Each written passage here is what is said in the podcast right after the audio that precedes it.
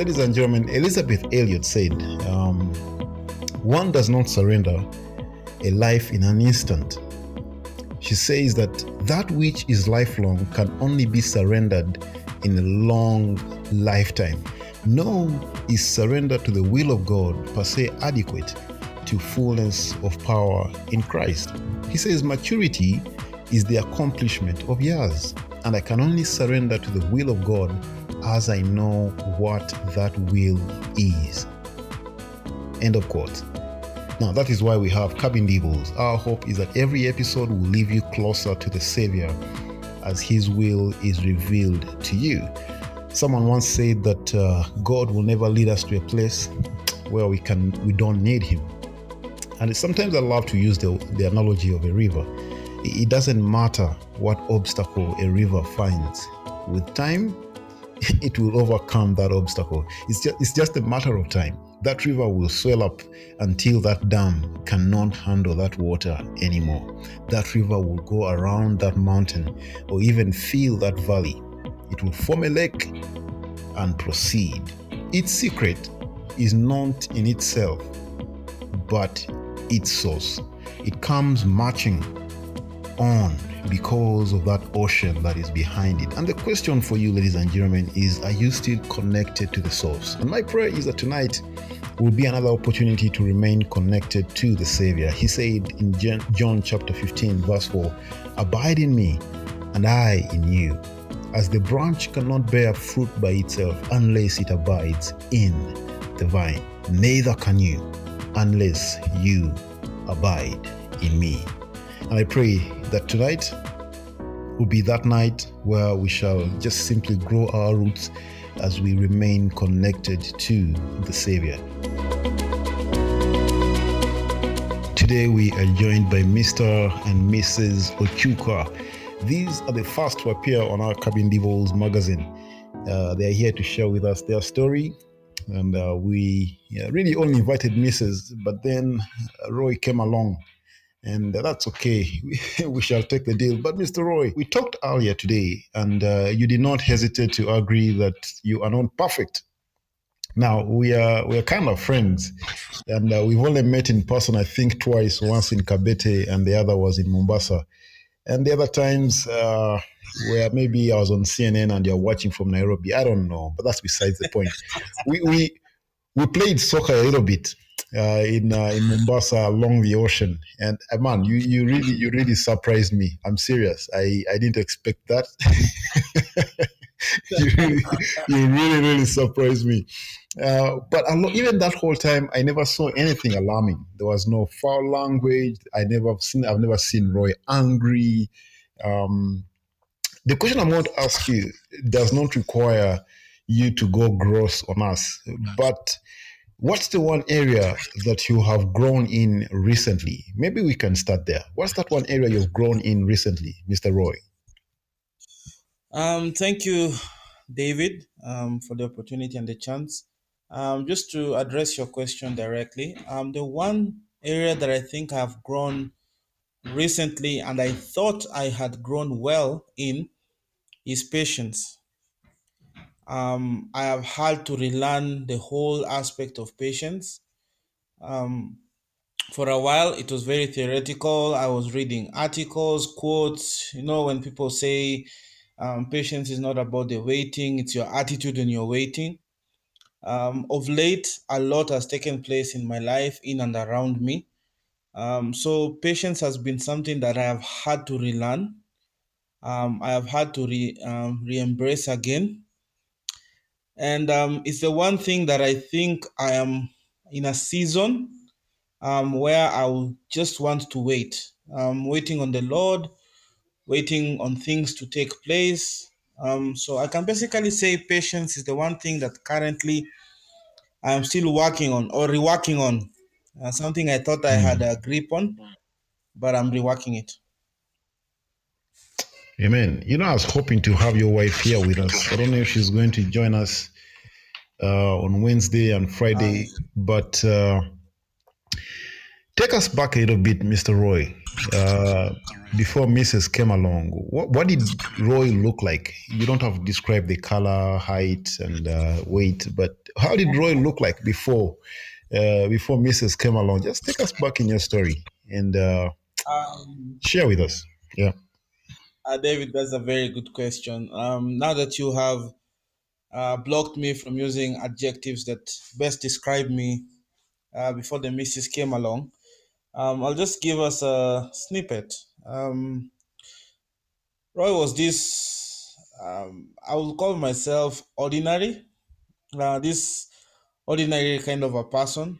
Um, he was church going, he was committed in his local church, um, he was engaged in leadership positions. Um, he had, I think I can basically say the Roy before the missus came seems to have a lot of time to do so many activities and engage in so many things. Um, that Roy also had um, thought. Um, the keyword is I'm saying thought. Um, that he had control over so many aspects of his life. He thought that he had direction. He thought that he had um, purpose. He thought that he had um, a way in which he would achieve his goals, his ambitions, his dreams. Um, that was a Roy who was overly optimistic. Not that I have changed, um, but this was a Roy who had so much um, hope, um, and he was looking at the future, and he could. He already more or less had a perfect picture of how his future would look like, um, where he will live, the kind of job that he would have, um, how his bank account will look like. So this was the kind of Roy that was there before. He basically didn't have a lot of worries, a lot of concerns. He lived a day at a time. Um, he lived um, trusting that God would come through for him whenever he needed God to do so. So that was kind of the Roy who we had uh, before the revolution and the transformation came in. Talking about your single life, we do have some single men here. I know nobody's single. Uh, Peterson is single. Let me see if I can mention some names here. Kelvin is single.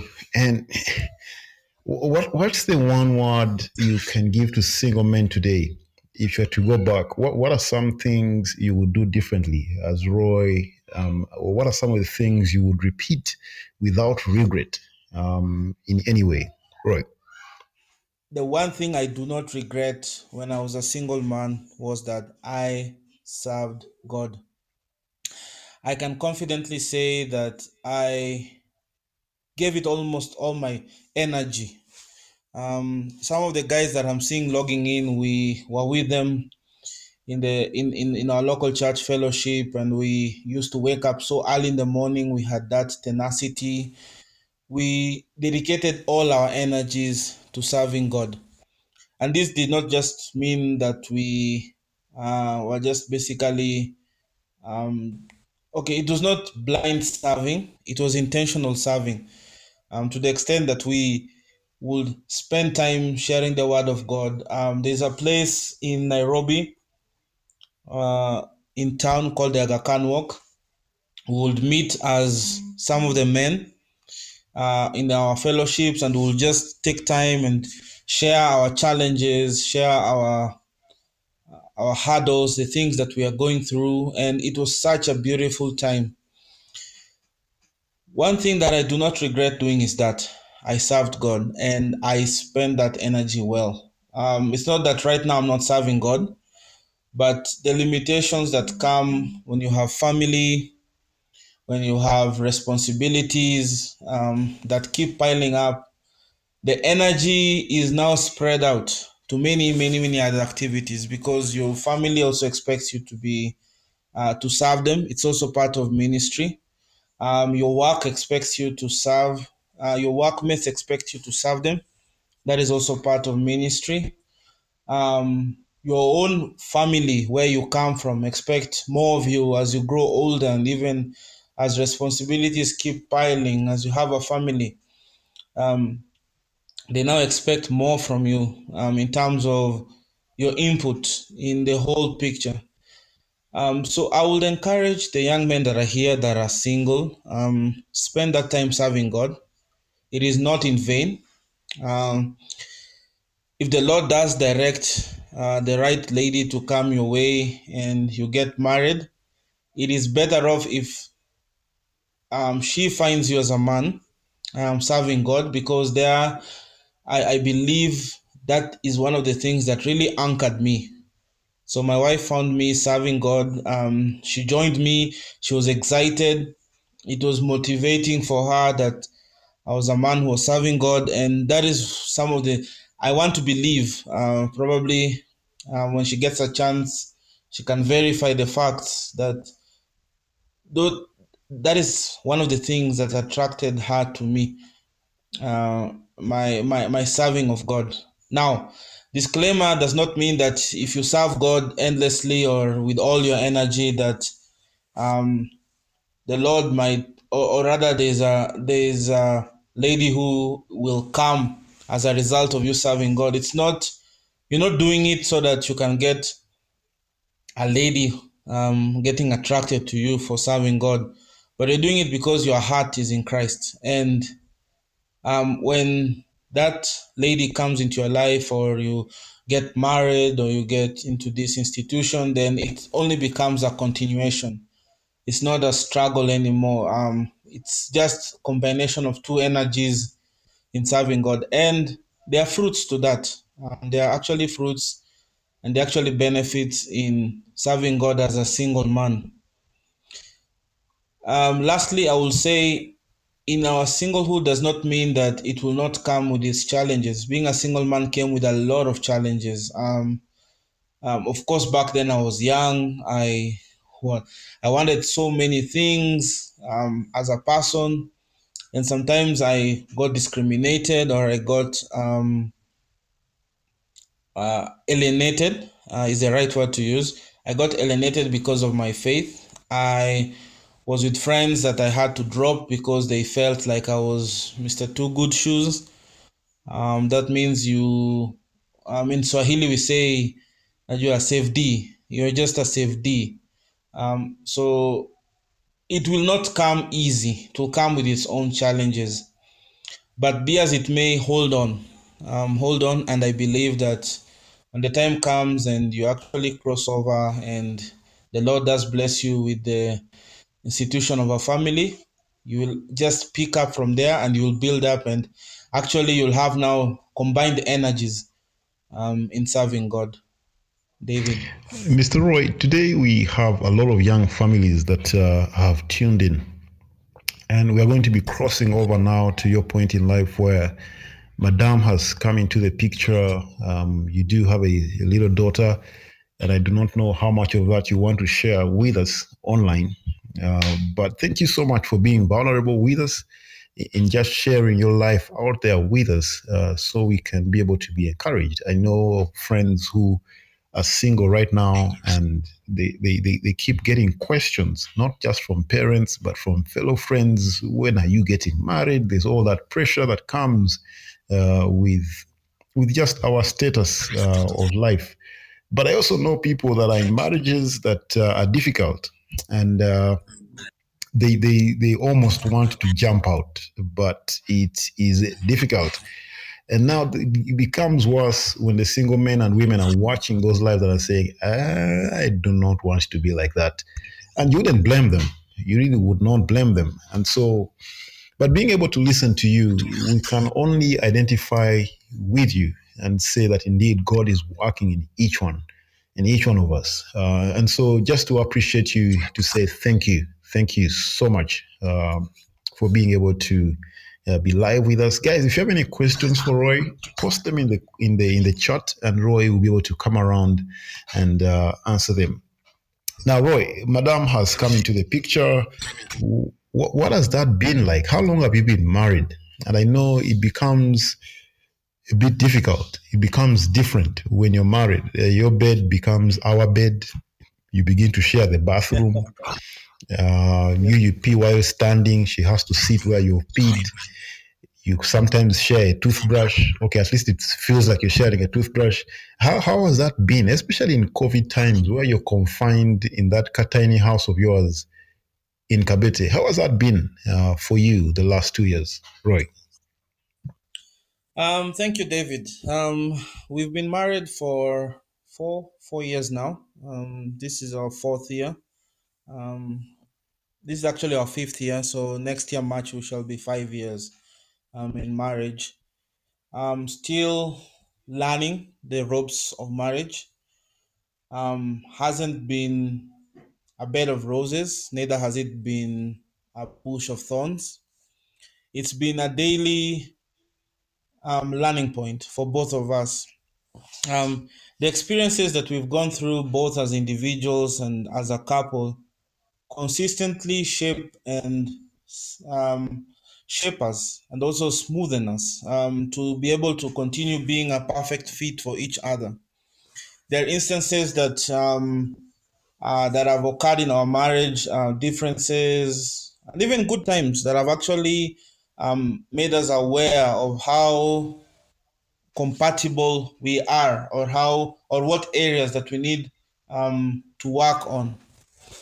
So it's been one of those um, journeys that I can say has been worthwhile uh, because it has, as a person, it has made me grow. Um, it has made me learn a lot about myself. It has made me learn a lot about um, having the responsibility of someone's well being in your hands. Uh, that means her, her good uh, becomes my good, my bad becomes our bad, and we get to share all this um, together. Now, narrowing it down to the last two years of COVID, 2020 and now 2021, um, we've gotten a chance to be in a tight space, as you said it, not only physically in terms of the house um, being limited in rooms that we can be in, but it's also been a tight space for us in that our natures, our characters have now become even more evident. Um, when someone is with you long and regular, you get to see things that you ordinarily did not see. Um, you get to get icked about some things. You get fascinated about other things that you did not know um, about. And basically, it's been one of those um, instances that we have had so many learning points. I think I can confidently say this. Um, probably in a while, my wife will be coming in to say hi. But I can confidently say that the last two years have shaped us more than the previous three years. Um, the lessons that we have drawn from the last two years, uh, being a COVID season, um, resources dwindling, having to sit down together and just see how are we going to make this family work um, with what is going around how are we going to be able to make um, how, we, how are we going to parent uh, our daughter um, in these times that are very unique um, to both of us and even to our daughter being born in the covid season. Um, so it has been a learning point for us. We have both had to adjust um, trim ourselves, um, shed off some characters that we thought we could hold on to. Um, as a man, my ego has been tested, has been uh, smoothened, has been sandpapered. I have had to realize that I am not always right. I have my areas of error. And therefore, it's been a journey for both of us, especially the last um, two years. David. All right. Ah. Miss, hi. Did you hear anything that Roy was been talking about? It's, there's a possibility he's been lying to us. We want to confirm that these things are true. And uh, but any comments of, of how your life has been with Roy? Um, how many times has he slept in the couch? No, you don't have to share all those things, but just share with us your time with Roy um, and how that has been for you, especially for the last two years. Um, just share with us your story from the lady's perspective. Uh, okay. So for me, I'd say COVID was challenging, but I got to have more of Roy around the house. He can he can really get busy and become a workaholic and disappear. So for me, it was in as much as it was challenging, it was also a plus. Hmm. So yeah, I, I could get more of him, spend some quality time. And uh, during the best part of 2020, I was pregnant, so more of foot rubs and everything. So we just had more of quality time. Did you say foot rubs? Yes, yes. No excuses of Like- football in the evening. I'm not saying the excuses, but Hmm. uh, I got to have more of him, which for me was a plus. Awesome. I thought you meant he was massaging your feet while you are pregnant. You know, when you put your legs up on the couch. That's what you're referring to. No. Roy is not that. He's not that. He's not that romantic. I don't think so. I don't think so. You had no choice, honestly. So that's why I think for me, I used to get more of him. So for me, honestly, uh, it was a blessing as much as it is a difficult time for most of us. awesome. Uh, what attracted you to Roy? Because from what he shared was this very unperfect guy. He he he. I mean, from what he's just shared with us, there was nothing attractive about him. But what attracted you to Roy? Honestly, for me, uh, I don't know if I'm allowed to use this term online, but it's an English term. I'm a sapiosexual, so I I he I got attracted to his his mind, the fact that he's he's an intelligent guy, although he doesn't like to admit it, but he is.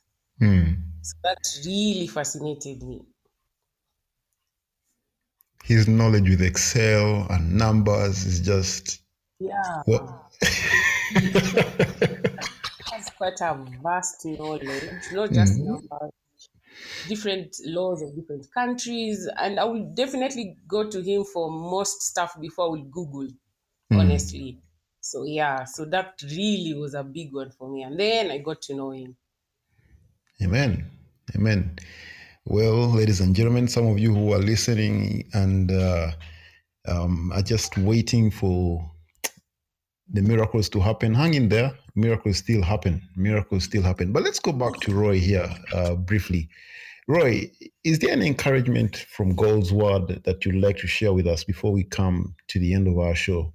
Um, as a man who has to be the leader in the home, uh, young family, um, and and with these new challenges, what what are, what have you been learning uh, from God's word recently that you'd like to encourage us with uh, this evening, Roy?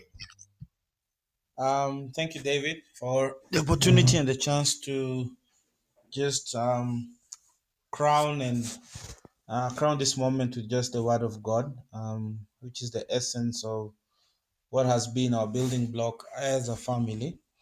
And today I will just be sharing from Ephesians chapter 6, um, a portion of scripture that most of us are familiar with, and we've read it. We've been taught about it in Sunday school. We've been taught about it in our youth classes. We have done it in our own Bible studies. And I just want to relate it to our own family life and just bring you, or rather, uh, for lack of a better word, open the door uh, so that you may come into the Chuka's household and see how we have been able to navigate um, our family life with scripture and just try to tie in all these things together. So, if we have our Bibles with us, I'm going to just request us to uh, turn them to Ephesians chapter 6 and verses 10 um, to 16. Uh, that will be our portion of scripture for today. Um, and it's, uh, it's about the armor of God. So, Paul, in writing to the Ephesians, tells them, um, finally, be strong in the Lord and in his mighty power. Put on the full armor of God so that you can take your stand against the devil's schemes. For our struggle is not against flesh and blood, but against the rulers, against the authorities, against the powers of this dark world, and against the spiritual forces of evil in the heavenly realms. Therefore, put on the full armor of God so that when the day of evil comes, you may be able to stand your ground. And after you have done everything to stand, stand firm then with the belt of truth buckled around your waist, with the breastplate of righteousness in place, and with your feet fitted with the readiness that comes from the gospel of peace. In addition to all this, take up the shield of faith, with which you can extinguish all the flaming arrows of the evil one. take the helmet of salvation and the sword of the Spirit, which is the word of God. Now, ladies and gentlemen, as a family, this has been part of the many scriptures that has been guiding us in how we live together with Jackie, how we are trying to raise our daughter, and how basically we interact with each other. But I must confess that as much as this has been one of our guiding scriptures, it's not been a bed of roses. It's not been as easy um, in putting all this full armor of God. Whenever I wake up in the morning and I dress to go to work, and my wife probably dresses um, to go for a meeting, or when she's around the house and she's just uh, preparing herself to spend the day with our daughter, it is the one thing that we try to put on every morning, but it's not been easy. Scripture says that um, Paul, in, uh, in telling the Ephesians, tells them that first of all, put on the full armor of God so that you can take your stand against the devil's schemes. Now, our family has not been immune, um, it's not been vaccinated, uh, using the current lingo, uh, from the, the devil's schemes. We have found ourselves in very difficult positions. Disagreements have made us have very stormy discussions. Um, the devil has brought in issues that have attacked our character um, against each other, um, things that have made us be at loggerheads, um, if I'm to use that word, and allowed us to just have some conflict with each other.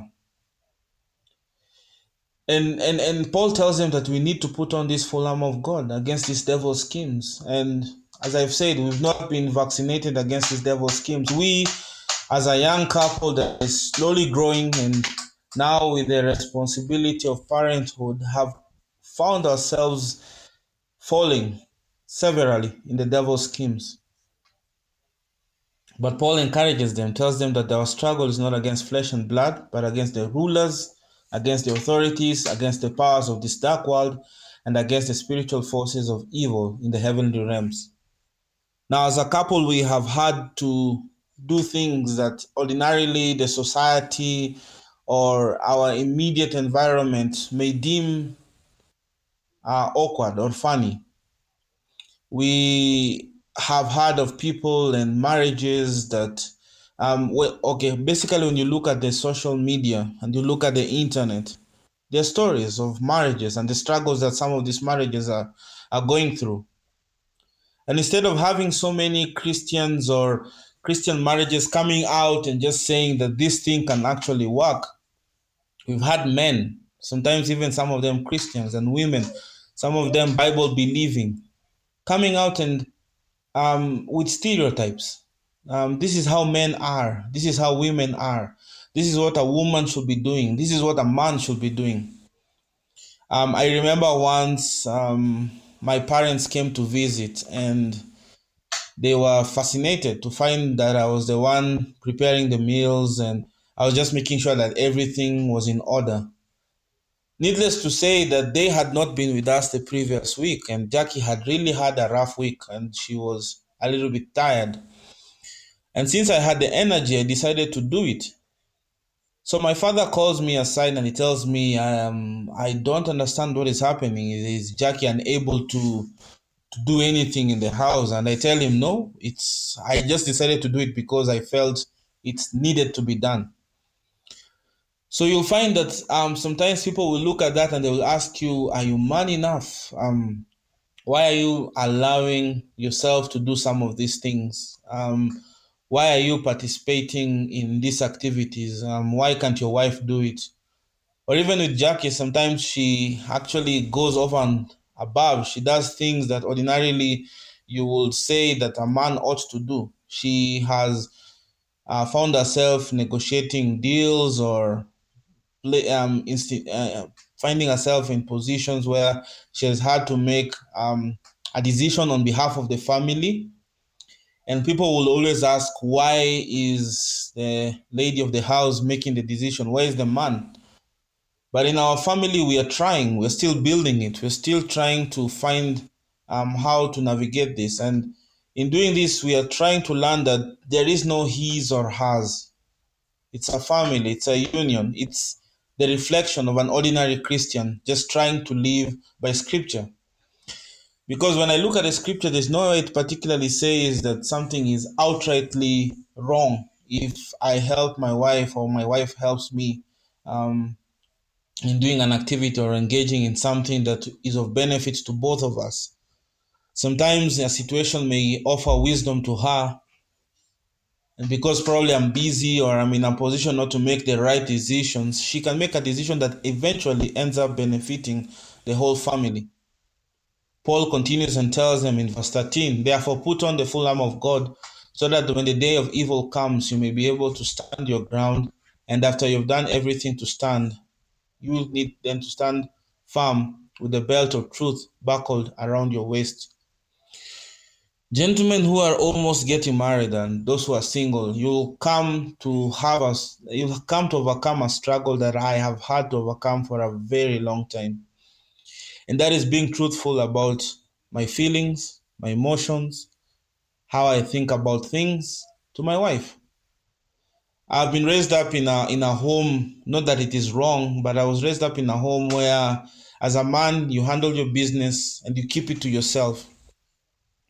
Even when things are difficult, you don't say the you you don't give your wife the whole truth and part of the disagreements that we've had in our home is me trying to learn how to communicate, how to just be able to um, express these truths.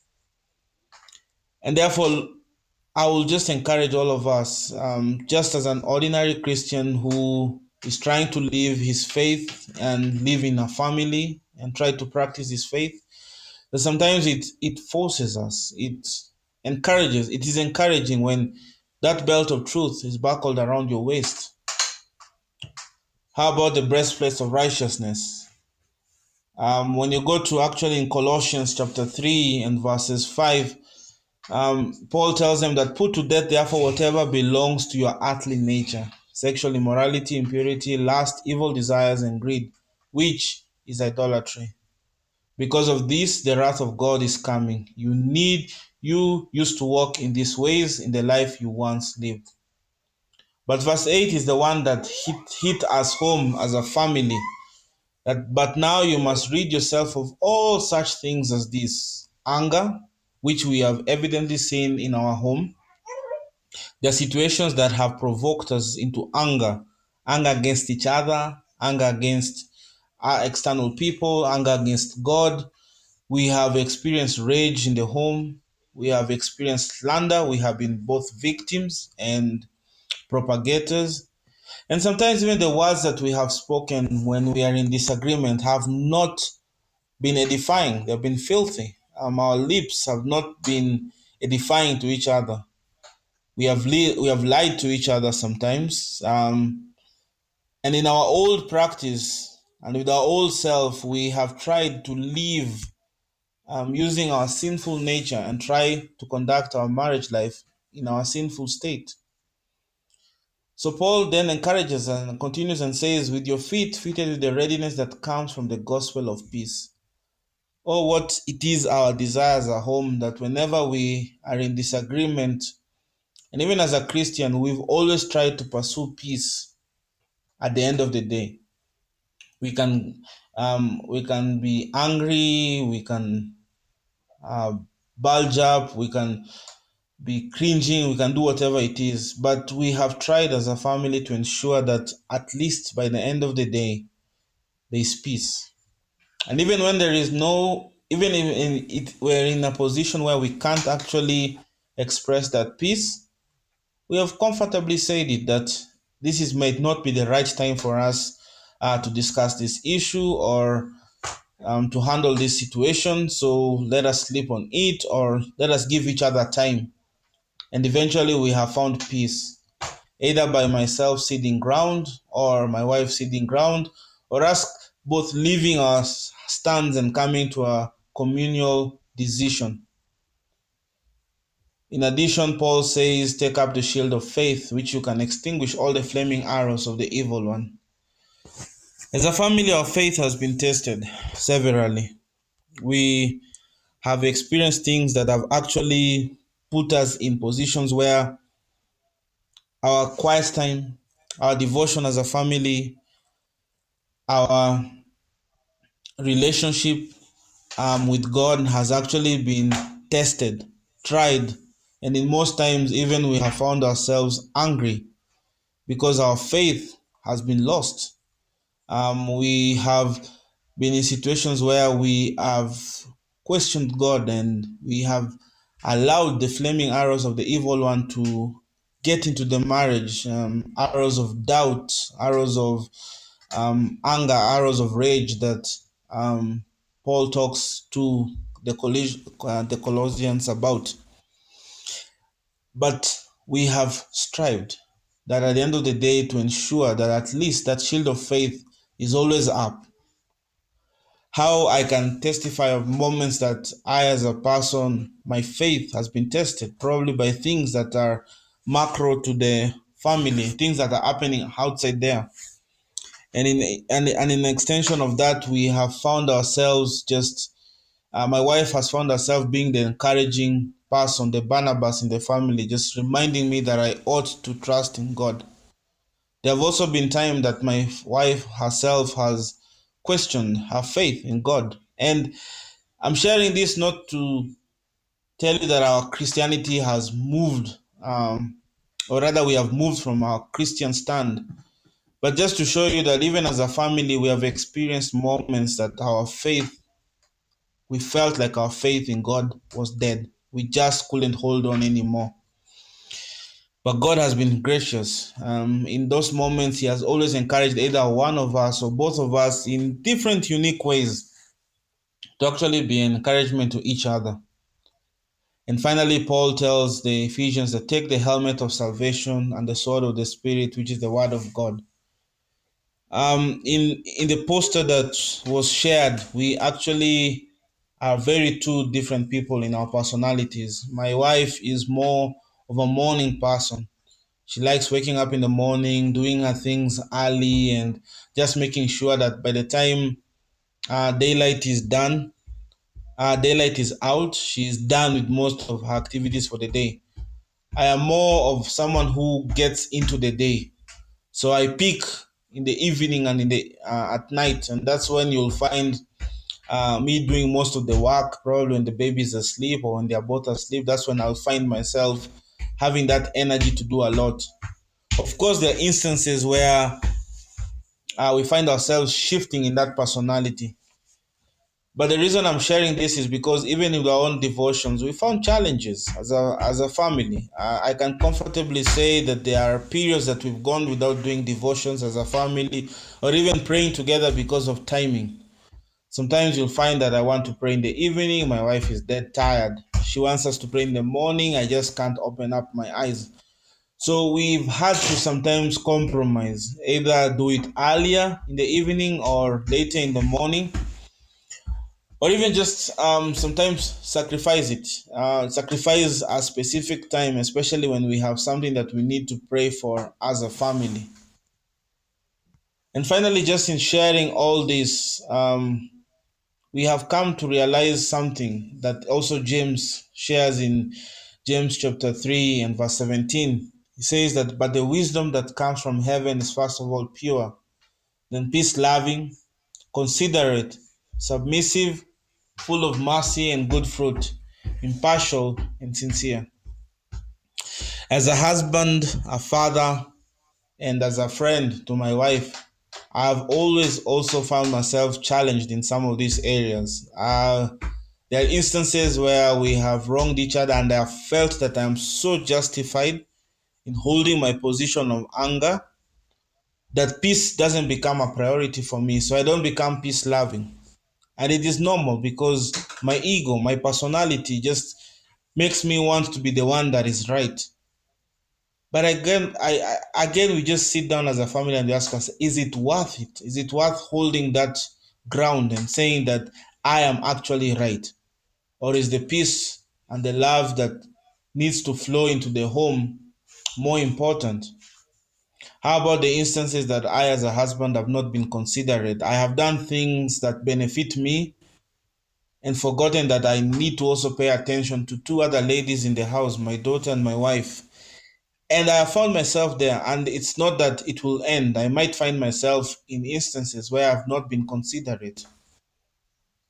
And I love how sometimes, despite the fact that it will bring an, agri- an, an, an argument, my wife will tell me, Hey, you've not been considerate in doing this thing. You've not thought of us.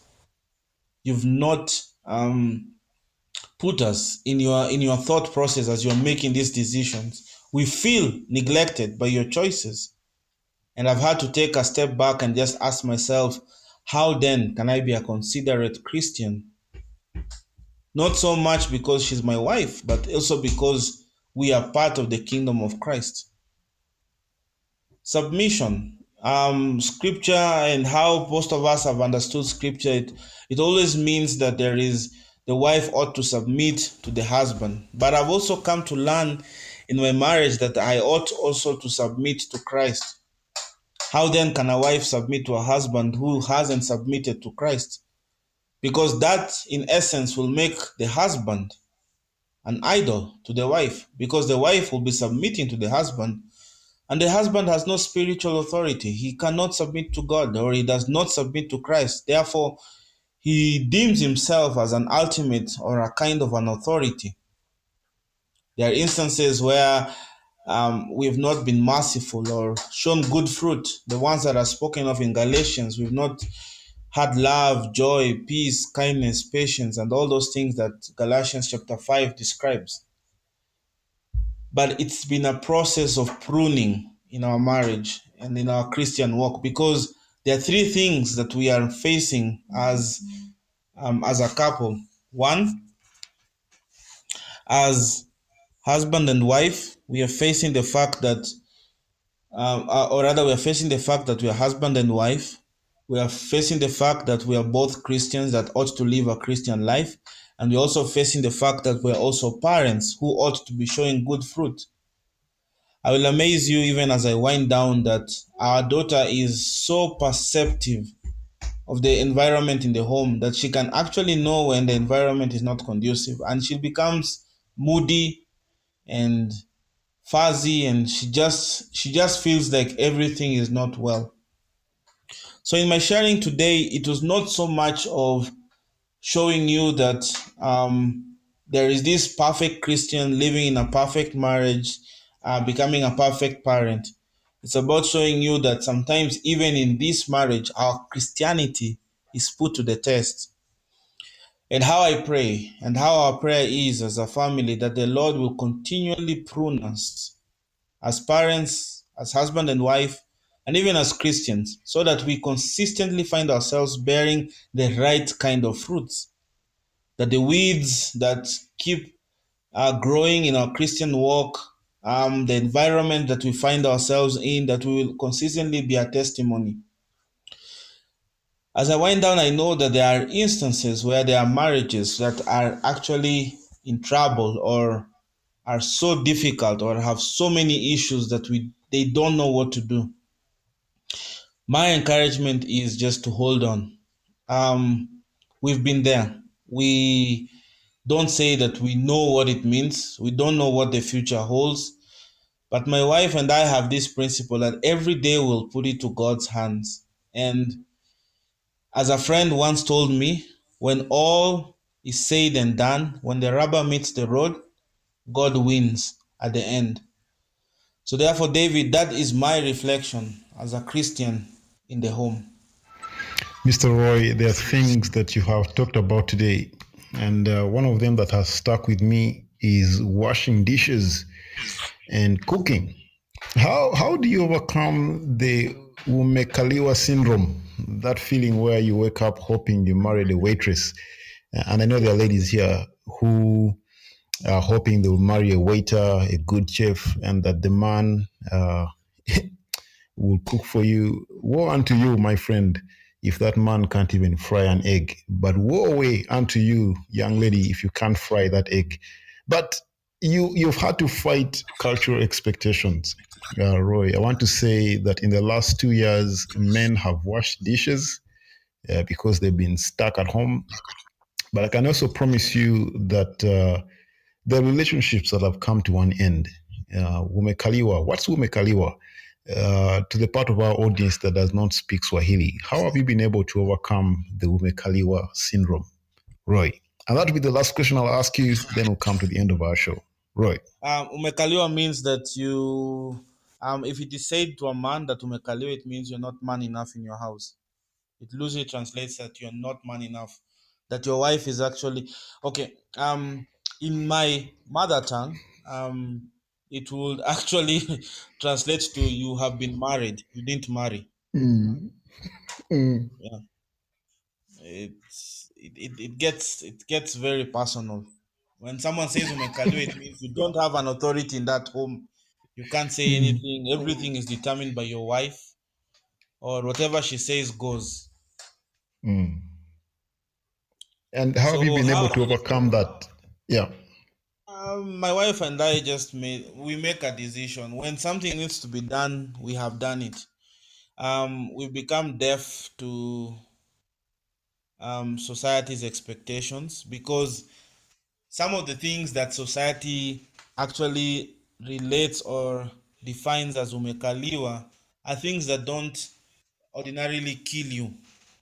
Um, I will not. I will not lie and say that there are times that I actually feel like I ought not to wash the um, utensils or I ought not to cook because I am supposed to be done for these things.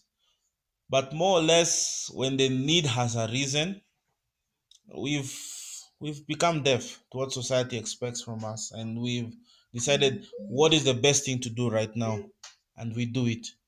Um, if society says nimekaliwa, well and good. At least I'm a good cushion.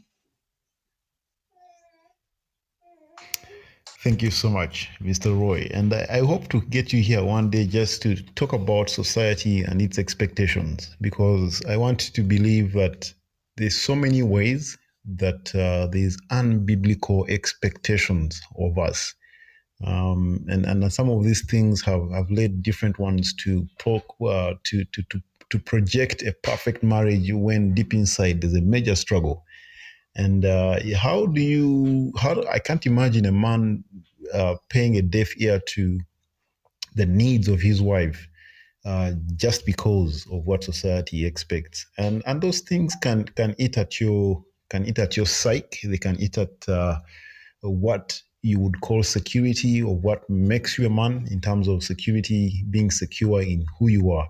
And that will be a conversation for another day. But thank you so much, Roy. I believe that uh, Christ has called us to be servants. He's called us to love. In fact, the kind of love he wants us to exhibit towards our wives is one where he says, Love her just as Christ loved the church and gave himself up for her. We want the love of red roses and flowers and dinner dates. We don't want the love of death. But uh, that's the kind of expectation of each one of us. And I pray uh, one day, someday, do not know when, maybe I can be able to invite Emerson, the guy who wrote the book Love and Respect, just to take us, us take us, us through that very simple process of uh, loving your wife and the wife respecting the husband, because that is what really makes a family. It's been a very great conversation with you, Roy. I can't wait to have you again on Wednesday as we talk about the uh, let me just pull it up here reflections of an ordinary christian. But this time i think we're going to be focusing on your work experience isn't it? Just give us a brief what, what is wednesday going to look like uh, mr roy as we come to the end of our show? Um, Wednesday, I take you guys uh, out of my home, um, to my office and my environment at work, and just to see how then does the Christian at home, um, when he walks into the office, what changes or what remains the same, and um, it is it is going to be a, a reflection of just the challenges or the good things that a Christian experiences in the workplace. And hopefully, the Word of God also will guide us as to how best to navigate these issues. If you're going to listen to a podcast before you go to Before you go to Before you go to bed, bed you can as well grow in your faith Cabin Devils. Devils. your number one live podcast. every monday wednesday and friday 9 p.m east african time